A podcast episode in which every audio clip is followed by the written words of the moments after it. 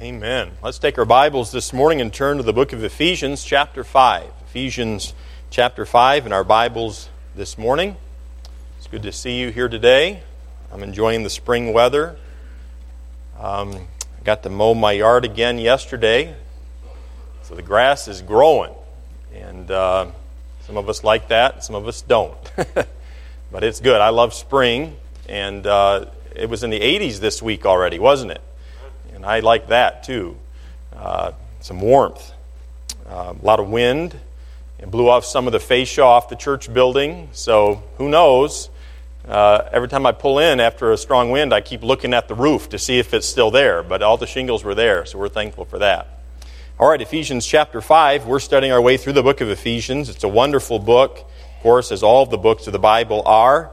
The first three chapters of the book of, the, uh, of Ephesians is all about uh, God's riches that, he's that He has provided for you and for me. Uh, and the emphasis is sometimes we go through life and we start to feeling sorry for ourselves. We start thinking unbiblically that we don't have what we need for what we're facing. And the first three chapters of the book of Ephesians makes it very plain that God Almighty has provided for you and for me adequately, in full. He has provisioned us for what He has for you and for me to do. The last three chapters of the book of Ephesians are all about our walk. In other words, based upon the provision that God has given to us, the things that He supplied us with in the first three chapters, the last three chapters, He says, based upon what I've given you, this is how you can live. And this is how you should live. And so there are some very, very practical uh, truths that are given in the last three chapters of, of, the book of Ephesians.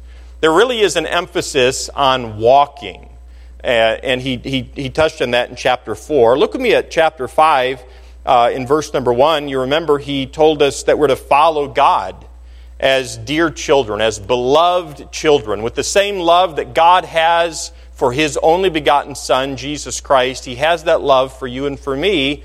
And he says, I want you to follow me. He wants you to follow, he wants us to follow God. And then in verse number two, he gave us an illustration. Well, if we're going to follow God, what does that look like? I mean, really, who can follow God? We're told to do it in verse 1, but how? Or what's the illustration? Whose example should we follow? And in verse 2, he tells us to walk in love as Christ also hath loved us and hath given himself for us, an offering and a sacrifice to God for a sweet smelling savor. So, a couple of weeks ago, we spent some time considering what it meant to walk in love, and we looked at the example of Jesus Christ dying for you and for me, selflessly, sacrificially giving himself for you and for me so that you and I could be saved, could be forgiven of our sins, uh, could be made the righteousness of Jesus Christ. And, and we're to walk in love every day, one foot in front of the other, in our marriage relationships, in our parenting, in our work relationships, in our church relationships. We're to be preferring one another over ourselves.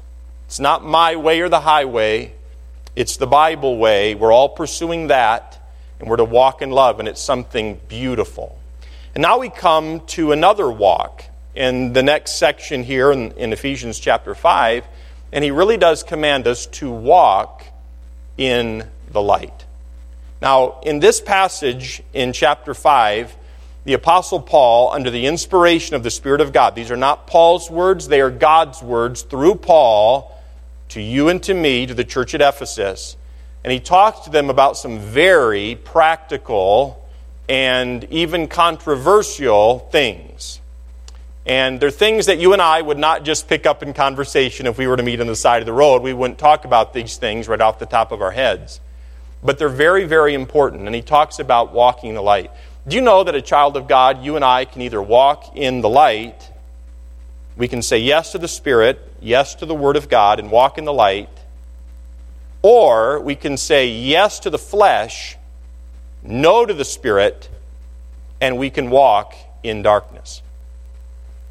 And Paul lays it out for us here that we're to undoubtedly walk in the light. And all of this, walking in love and walking in the light, comes under this idea of follow God. Follow God.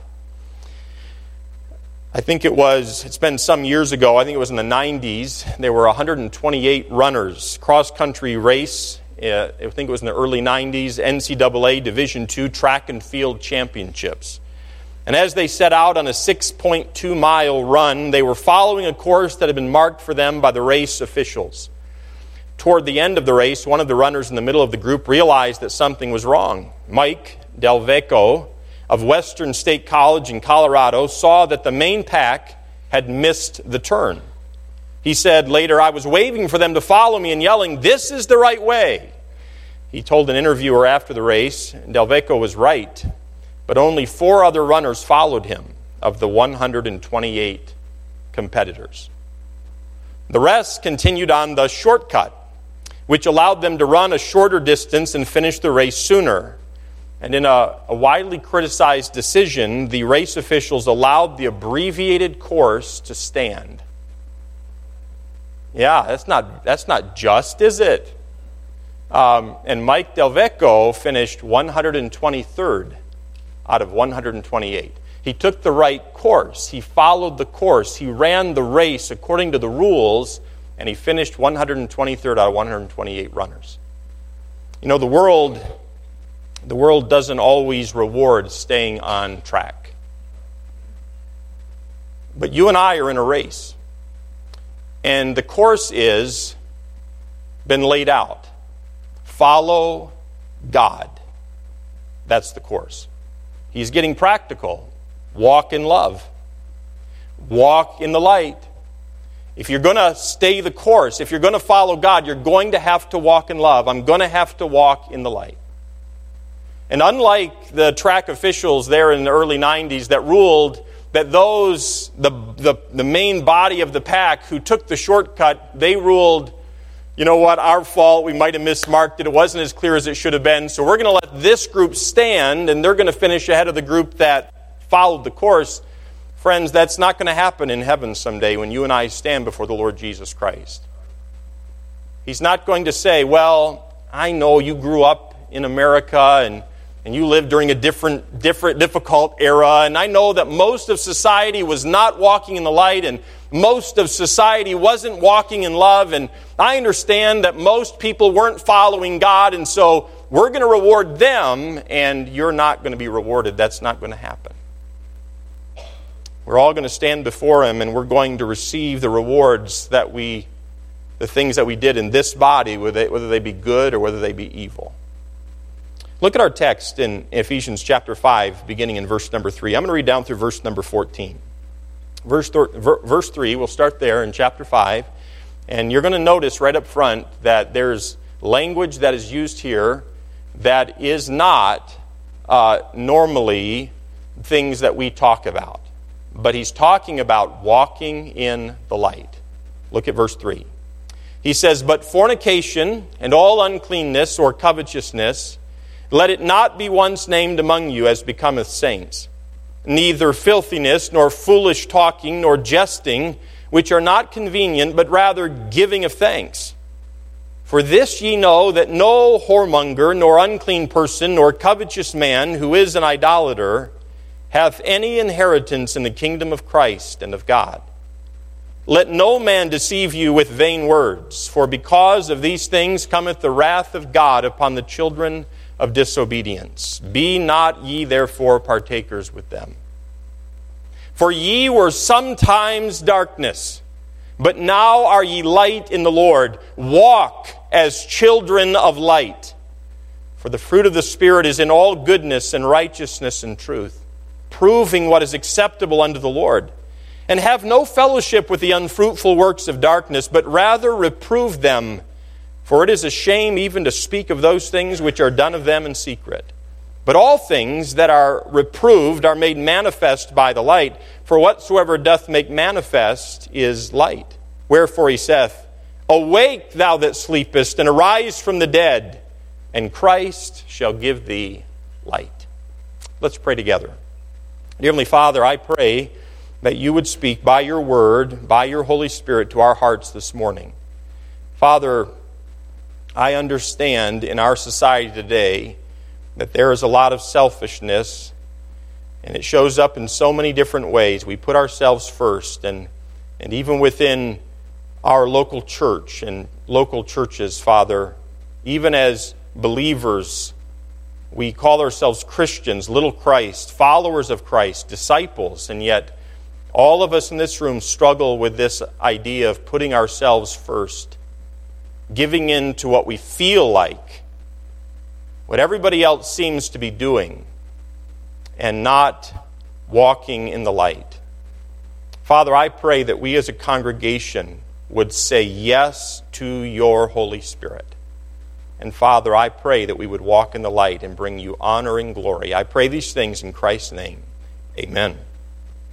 Now, I want to notice two thoughts this morning in the time that we have. If we're going to walk in the light, there are really two things, two major thoughts that show up in these, this section of verses. First of all, we need to identify lust as the enemy. Another way I could say that is we need to identify our flesh as the enemy.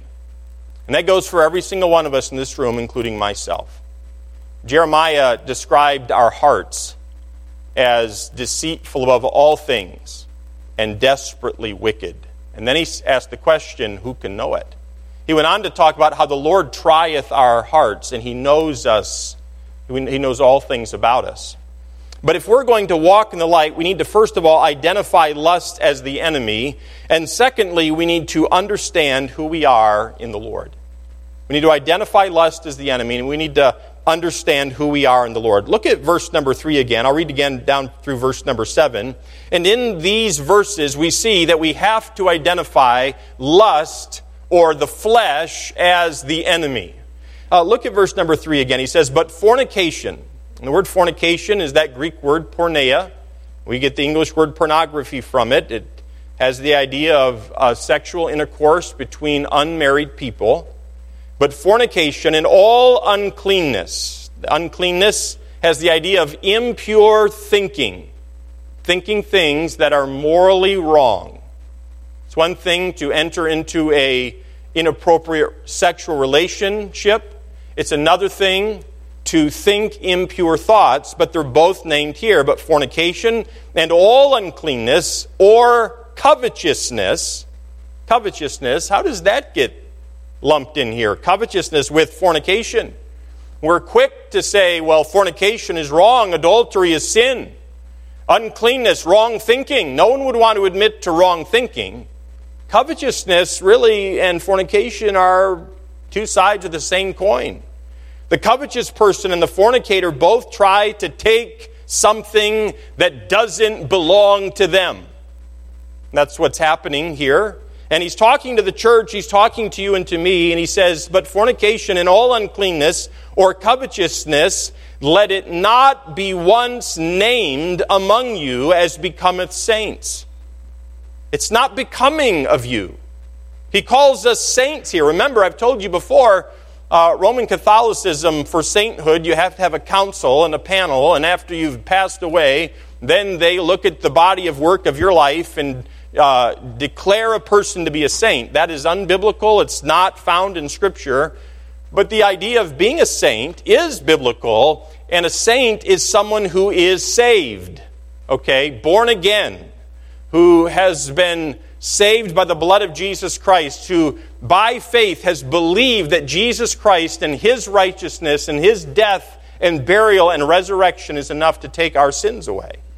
That's a saint. And he says this idea of fornication and uncleanness, wrong thinking, covetousness, desiring, longing for something that does not belong to you, it has no business in your life as a child of God. He goes on in verse 4 neither filthiness. Filthiness is the idea of obscenity or uh, vulgarity. It could be foul language. It could include taking God's name in vain. It, could, it, it includes all those four letter words or talking about dirty things using dirty language and dirty jokes. He says, neither filthiness nor foolish talking. Foolish talking, uh, this uh, comes from the Greek word morologia. Logia, word. We get our logia from that moro, we get our English word moron. So literally, it could be spoken uh, foolish talking is moron words. Stupidity.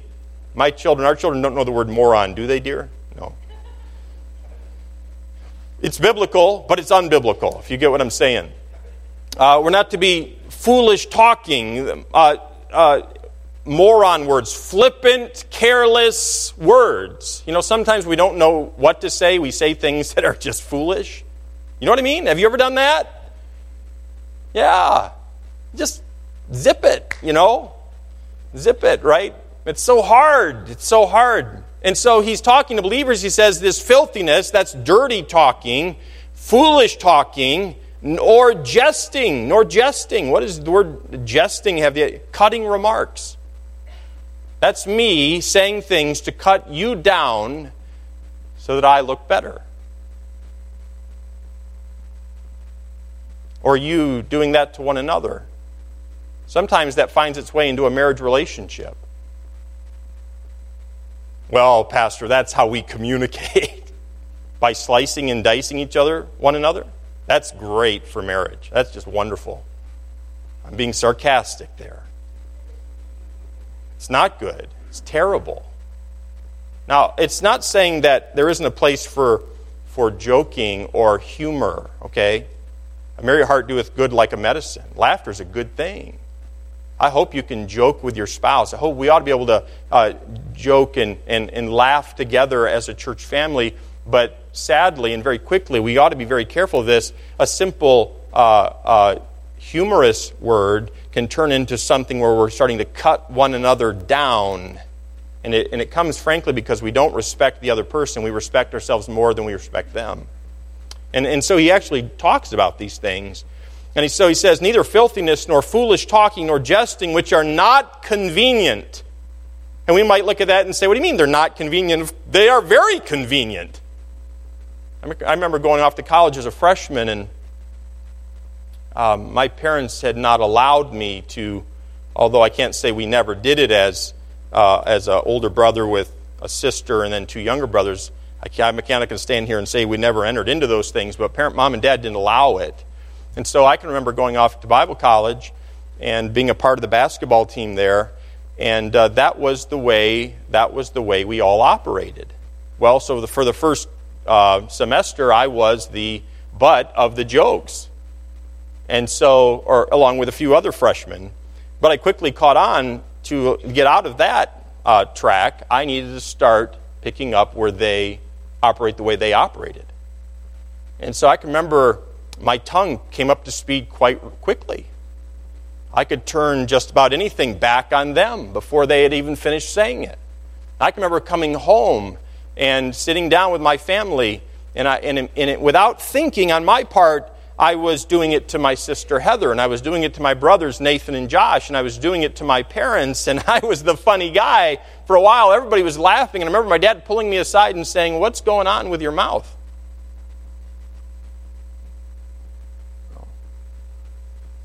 These things don't have, we might say, well, they're convenient. It's just, it comes naturally. Well, it's not convenient if we're trying to follow God. You, you connect that? It's convenient, it's natural if I want to follow my flesh in the world, but it's not convenient if I'm trying to follow God. And he says it that way in verse number four, which are not convenient, but rather, instead of cutting others down and saying dirty things or, or speaking moron words, he says, Give thanks. Give thanks. Verse 5 For this ye know that no whoremonger, nor unclean person, the word whoremonger has the idea of immoral sexual sin, or unclean person has the idea of impure thoughts and deeds and lusts. No whoremonger nor unclean purchase person nor covetous man. And here again, the Bible identifies a person who is overwhelmed with longing for something or for someone that God has not given to them. God identifies a covetous person as an idolater. When we think of an idolater, we think of somebody who's got a shrine in their house, you know, and there they are, mm, you know, and the candles, and we think of that as an idolater. Or we think way back in Bible times uh, when, you know, they're uh, Molech or Ashtaroth, these false gods, or Baal worship, and they're sacrificing their children to these false gods, and, and we think, well, that's idolatry, and we live in modern time, and we don't struggle with idolatry at all. I submit to you that idolatry is at an all time high. And we're doing it without the, those names. Um, I've jokingly said before if you want to find out what your idol is, just go back and look at your Google history. And you'll find that your idol changes sometimes. Our idols change. Um, we can turn a new set of golf clubs into an idol. We can turn a team, an athletic team that's making a run into the playoffs, into an idol. We're just dominating our thoughts. We can, uh, we can certainly turn ourselves into an idol where we're consumed about ourselves. Years ago, we traveled with an ensemble and we took this group of five around and they would sing at different churches. And we had this soprano. She had a wonderful voice. And one day uh, we were driving to the next place. I think we were in upstate New York. And and a couple of the ensemble members were trying to talk to her and engage her in conversation and she was like and she would be like what? What? Oh i couldn't hear you. And finally she just said i'm sorry guys. I just can't stop thinking about myself. And we're like okay. Wow. There it is. That's pretty obvious. Pow you know. Do you see a problem with that? You know she couldn't listen to anybody else. She couldn't hear anybody else. This was, there was no smartphone in her hand in those days. It was just her and herself and her own thoughts. We can turn ourselves into idols. Uh, we can turn just about anything into idol. We can turn a work project into an idol. And, you know, sometimes when we're under stress or we try to uh, alleviate that stress, and so uh, you might find that you, you, you tend toward a certain thing. Um, years ago, um, Cindy Cindy said to me, she said, Are you, are you under stress? I said, I don't, I don't know. Why? She said, Because you're buying things. Yes, I am. The, uh, what was it? Sue, Susan, our uh, mail lady down in Grand Blanc, came to the door one day and she said uh, uh something about your husband buying a lot of things. I'm like, Susan, this is your employment. You stay out of this. You know? You know, some people, they're, it's, it's the God of purchasing. I, you know, I can't control this situation in my life, but I can control what I buy. It'll be here in Amazon Prime, two days. I got that under control, you know. We're going to stop there, but you know what? We can make a God out of just about anything, an idol about, out of just about anything, and it shows up in the area of covetousness. Are you satisfied with God? Are you satisfied with what He's provided for you? Are you satisfied with your station in life? Are you satisfied with the spouse that God has given to you? See, covetousness, looking at something else, someone else, not being content with what God has given to me. Covetousness, God says, is idolatry. And it's a work of the flesh. And what he's telling us here in verse number five, what he's telling the church at Ephesus is, For this ye know, you already know this, that no whoremonger or unclean person nor covetous man who is an idolater hath any inheritance in the kingdom of Christ and of God. And what he's really telling the church at Ephesus is you shouldn't be living like this because you're a child of God. You're a saint. You have been, you are indwelt by the Spirit of God. You have the Word of God to guide you. You have Christ living in you. Greater is He that is in you than He that is in the world. And the people who live like this, the people whose lives are characterized by this, this sexual immorality, this tongue that's out of control, uh, this covetous nature, always running around looking for another God to try to fill the void that only God can fulfill. What he's saying is, don't you know, church, that these are the people who are lost? They don't have Christ. Why would you live your life that, that way? And he says in verse 6 let no man deceive you with vain words. Let, don't let anybody tell you any differently. Vain words, empty words. Don't let somebody come to you and say, oh, well, you know what? We, you know, everybody struggles, and so, you know, excusing the sin. Don't let somebody come and tell you that. Don't let somebody come and tell you, well, you know what? You can be dominated by sin your entire life, and eh, you know what? As long as your mom tells you you prayed a prayer when you were little, or as long as your dad tells you you walked an aisle at some point, then you're saved. Don't let somebody tell you that. Don't be deceived. Don't think that you're a child of God who, who, who doesn't, if you don't have the light. that's what he's saying. For because of these things cometh the wrath of God upon the children of disobedience. These things, the things in verse 3 and the things in verse 4 and the things in verse 5, these are the things that characterize the person who is unsaved. And he says, These are the things, for these reasons cometh the wrath of God upon the children of disobedience. And he says in verse 7, Be not ye therefore partakers with them. Don't be a partner with them. Don't follow along with them. Identify lust as the enemy. You know, there's more than one enemy for the child of God than just the devil. Yes, he walketh about as a roaring lion, seeking whom he may devour. There's more than the enemy of the devil, there's the world, there's worldliness. You know, uh, a cross is a picture of selflessness. Christ told us, Take up your cross and follow me selflessness. Deny yourself and follow me. It's the mark of a Christian self denial. It's not all that easy, is it? Try not to drink much pop. Yesterday, no, Friday, I had a glass of Coke. There, I got that off my chest. Self denial. You know what got me was when the Coke hit the ice in somebody else's cup. Coca Cola. Yeah, that's the noise. Yeah, that's the sound. Self denial. You know, he's naming things. He's naming fornication, sex outside of marriage, sex before marriage. Uh, he's naming uh, wrong thoughts. You say, Well, I've not entered into that, sex outside of marriage, or I'm not in that. What about in your thinking? Filthiness in your mind. Can you say no to you? Do you say no to you? When you're with a group at, at school and they're heading down the wrong path and their lip and their mouth and they're saying things that aren't right, can you say no?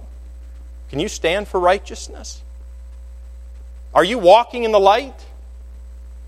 Or are you walking in the flesh? You know, it, it's very common in our day, and it's not just in our day, unsaved people, people who do not have Christ living within them, have always walked in the flesh.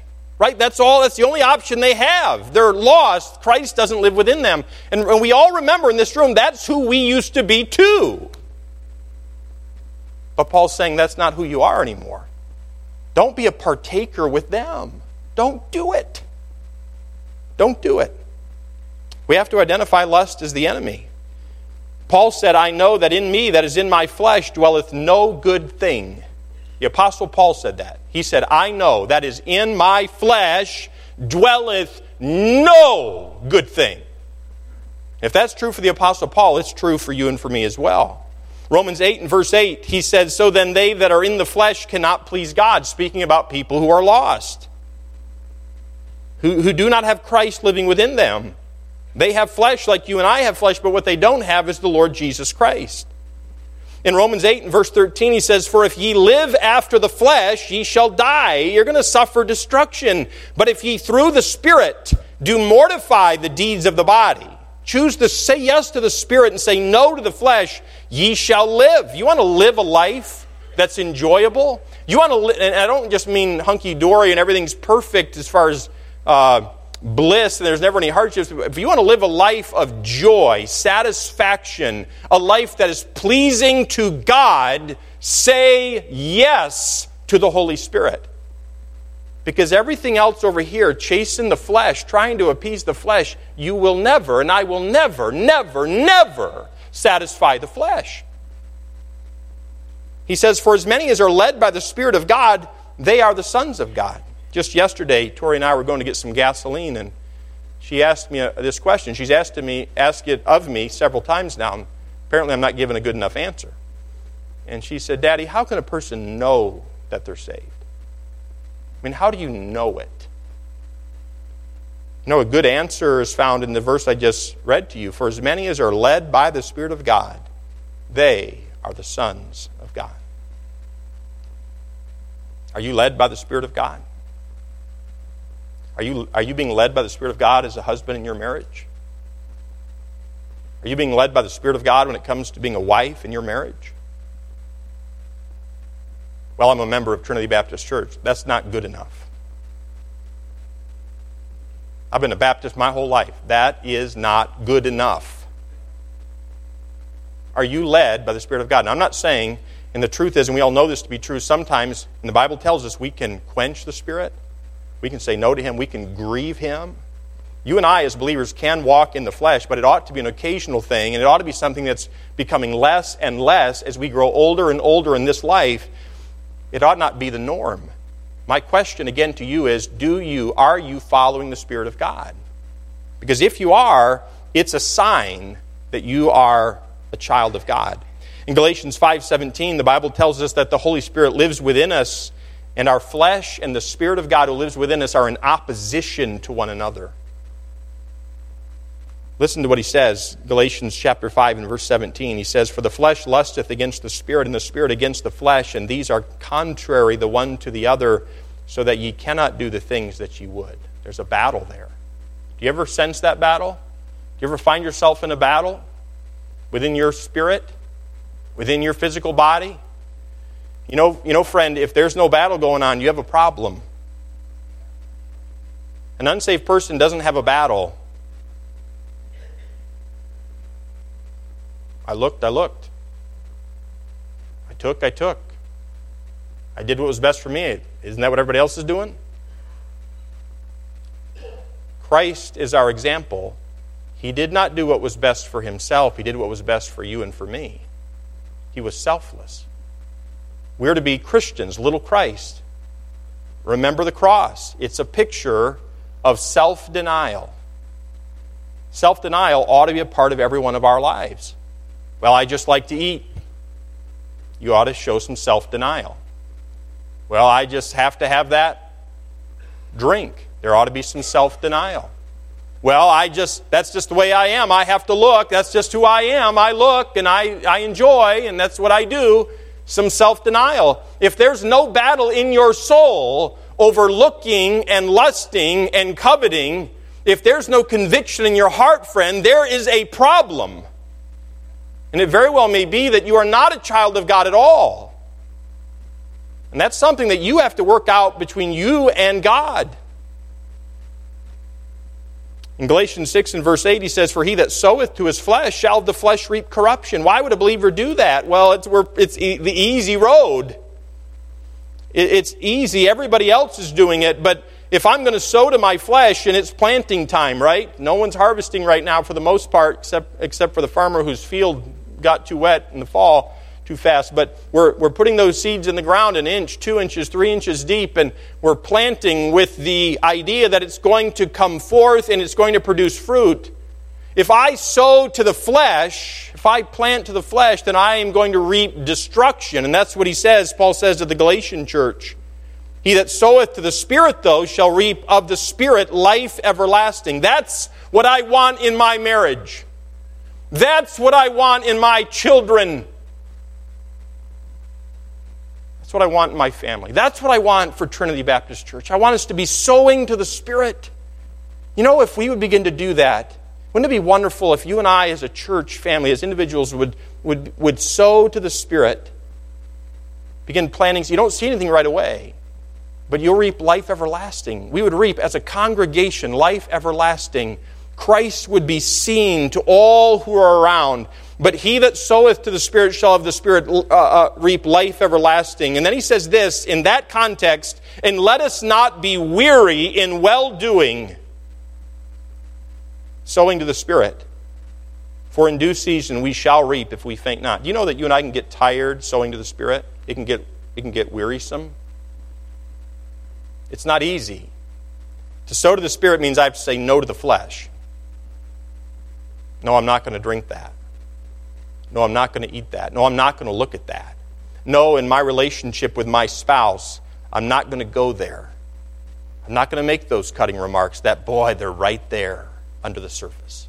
I'm not going to respond that way to my children. I'm going to discipline them the right way and honor the Lord. No, I'm not going to give into the flesh, well, I'm tired and so I can't show up. No, I'm going to say no to the flesh. I'm going to say yes to the Spirit of God.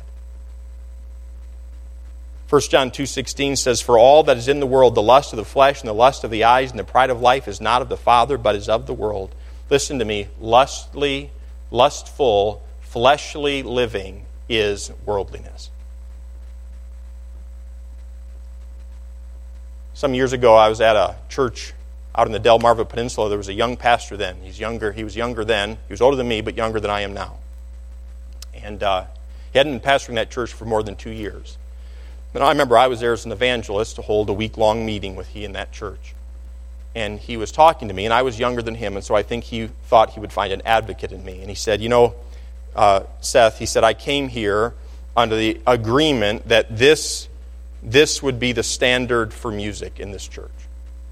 He said, But I've since learned that this other music is okay. And I'm not even going to get into the details, I'm just giving you the overview. He said, I've since come to the understanding that this other music is okay and be, would be wonderful for this church. And he said, So I'm leading the church that direction. And, uh, you know, he had different reasons for doing that. Do you have reasons for why you listen to what you listen to? Other than you just crave it and feel like it. Are you listening to what you listen to because God is pleased with it? Or just because everybody else listens to it? And I can remember he and I talked about these things, and, and, and, uh, and we talked about something, you know, when it comes to your life, everything that you and I do, it really does boil down to is this of my flesh, or is this the Holy Spirit of God leading me in a certain direction? You know, He has a will about the music you and I listen to. The Holy Spirit has a will about the things that you and I say. He has a will about what we do, what we look at, where we go, how we say the things that we say. So the real question is Am I being selfless and saying no to the flesh and saying yes to the Spirit? Take my life, use it for your glory. Or am I being selfish, saying, Yeah, right, I'm not going there. I'm going to I'm going to do it anyway. I'm going to do it anyway. We have to identify lust as the enemy.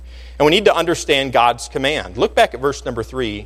He says, But fornication and all uncleanness or covetousness, let it not be once named among you as becometh saints.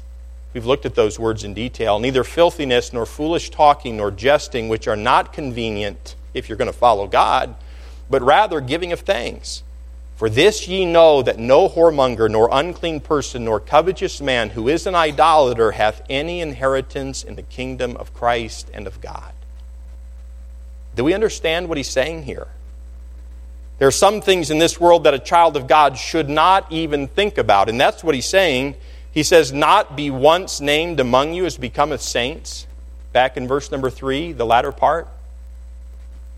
What he's really saying is these things shouldn't even be named. You shouldn't, you shouldn't be familiar with these things. I remember reading about a youth pastor who, in an effort to educate his young people about the sin of pornography, began to investigate pornography and himself ended up falling into that very thing.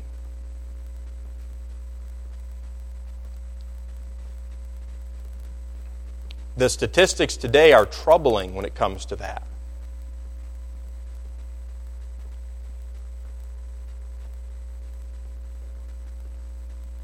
Growing up, when I would exit the truck on I think it's up toward Mount Morris. I don't remember the name, what road it is, but there's a place of ill repute at that exit. And uh, I can remember having to look the other way. But if I was going to look at something like that, I had to go to a place like that for the most part. If I was going to look at something like that, I would have had to gone, have gone to a place like that. Today, today, How many of us in this room have smartphones with us right here in this auditorium? How many of the smartphones that are in this auditorium have showed their owner pornographic images on that computer that are in this auditorium right here, right now? Some of you may even be using that phone as your Bible this morning. But you also use it to look at things that are literally destroying your soul, Peter says. It's destroying your soul.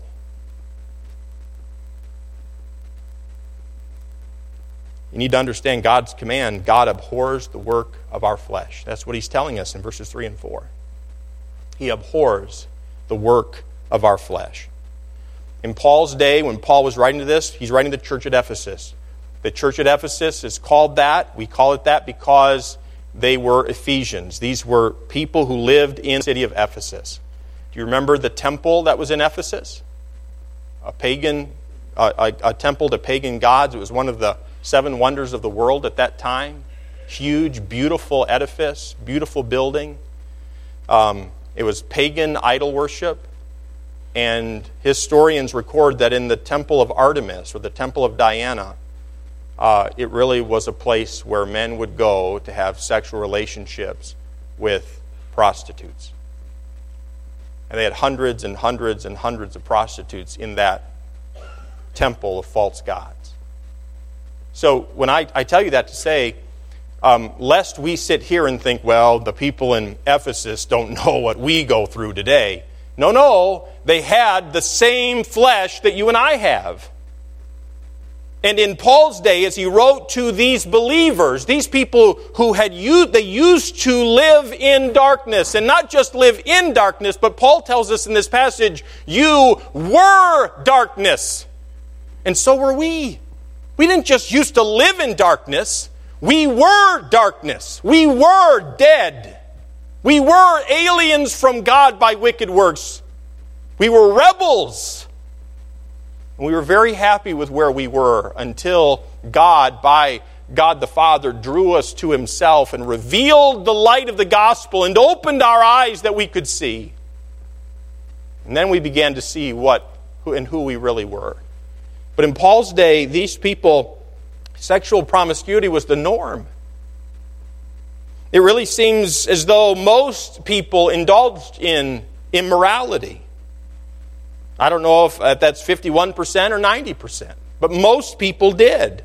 It was an accepted lifestyle. Many, if not most, of the people that Paul led to Christ had grown up in an atmosphere where it was common for a man to keep a mistress.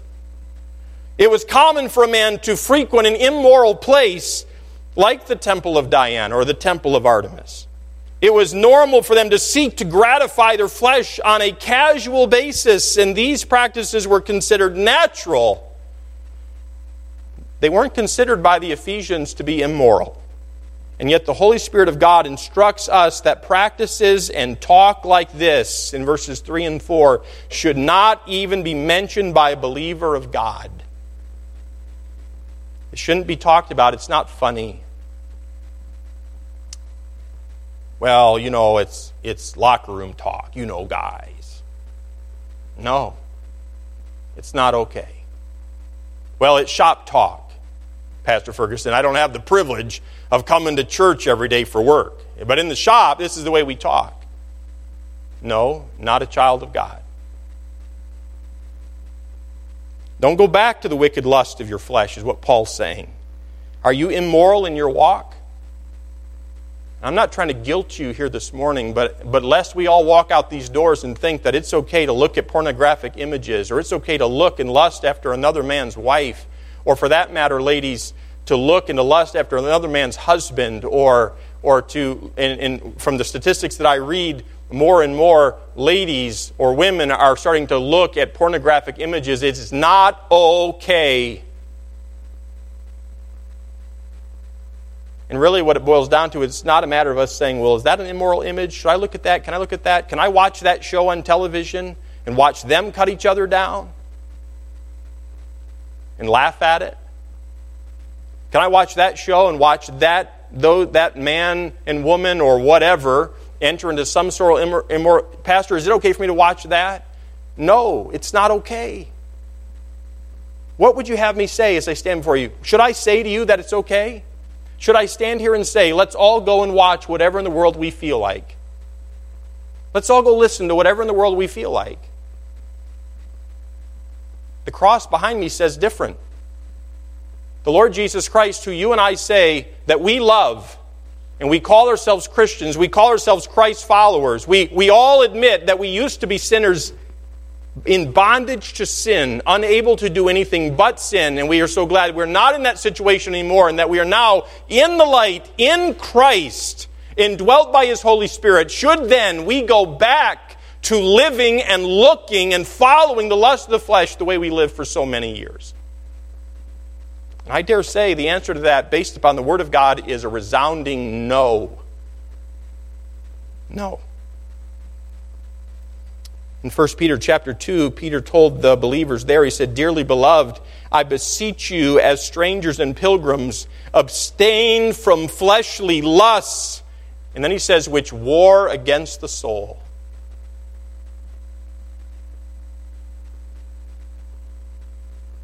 To look at pornography is to destroy your own soul. It really is you're destroying your soul. God gives us an antidote for our fleshly speech. It's in verse number four, the latter part. Look there. He says, but rather giving of thanks. Instead of living to pleasure yourself, your flesh, the lust of your flesh, instead of living to say things that are filthy and uh, moron words and jesting, which are not convenient if you're going to follow God, he says, but rather give thanks. He really gives us an antidote if you want to overcome the flesh, then do what the Spirit says to do. And, I, and you can boil that down to an everyday, moment by moment life. And you might, you might look at it this way within your, your marriage relationship. Uh, we're all people, we're all human, and, and, yes, even those of us who are born again and dwelt by the Spirit of God, and He's leading us in the right way, it's possible for me to respond to my wife in a fleshly way, in a wrong way it's possible for her to respond to me in a fleshly way. And it's really easy, by the way, when one spouse is in the flesh, it's really easy to respond in like manner, isn't it? It's just easy. That's the natural way, but it's not convenient if you're going to follow Christ. I'm going to follow Christ. But let's take an example like that for just a moment. Let's say uh, a husband is not walking the Spirit. You know, nothing's working right in the barn, and all he can see is the negative in life. And frankly, at that point, he is doing nothing but walking the flesh, coveting everything else from the, the, next, the next door neighbor's John Deere to the other neighbor's pole barn to whatever in the world else. He's not satisfied with a, a single thing in his life at that moment. He comes storming in the house with his boots on, okay? Now, you as a wife have a decision to make right there. He knows boots in the house are against the rule and actually part of the Ten Commandments that Moses brought down from Mount Sinai. Okay? He knows it offends you, but you know by looking at him, he doesn't care. And why not? Because he's a selfish fool at that moment, sowing to the flesh. But you, as a wife, can walk in the Spirit. You can watch him stomp by with his boots. You can sweep up the mud. And you can say, Lord, give me strength right now. I'm going to honor my husband, even though he's not honorable right now. I'm going to respect my husband, even though he doesn't deserve respect right now. You know, that could be true for a young person at school. Uh, maybe like me, you, you, you play, a little, play a little basketball, you're on an athletic team. You know, sometimes on the athletic field, it's been said uh, you can tell more about a person on an athletic field in five minutes than you can tell about him in the classroom over like five years. He comes out in a hurry. And so you, you, you play with people and you hear so called Christians use language that they ought not use and, and maybe not well coaches around, but in the locker room there's a couple guys and they're always pushing the envelope, and boy, they love to be funny. And frankly, they're the scorner, they're the fool of the Bible and Proverbs. They're not honorable, they're flesh driven, and they're living to promote themselves all the time. You're going to have to make a choice. Are you going to honor God? Are you going to say yes to the Spirit of God? Are you going to please God or are you going to please that person? Are you going to please yourself? See, God abhors the works of our flesh. He gives us an antidote for our fleshly speech, and it's thanksgiving. It really is saying yes to the Spirit of God. The antidote for the flesh is to say yes to the Spirit of God. He lives within you, friend. When you received Christ, the Spirit of God took up resident in your, in your being. God made you and me for that indwelling of the Spirit of God. When you got saved, He took up resident in, residence in you. He goes with you every place you go. He's inside of you now. He'll be inside of you when you leave here and go to the restaurant and wait in line. He'll be inside of you next week when you're waiting in line at the restaurant on Mother's Day. He'll be inside of you throughout this week, right? Wherever you go, He goes and He leads you and He guides you and He consoles you and He comforts you and He encourages you and He convicts you and He's working in you to bring glory to God the Father in you who used to be a sinner, dead in sins, a slave to sin. He works in you and me to bring glory and honor to God. And so you and I, our responsibility is to say yes to the Spirit of God. One more thought in verse 5 God emphasizes the penalty for sin, and I mentioned it briefly, but in verse 5 he says, For this ye know that no whoremonger, nor unclean person, nor covetous man who is an idolater hath any inheritance in the kingdom of Christ and of God. You know this already. You know this. People who are dead in sins, who are trapped by that sin, they are on their way to hell for all of eternity.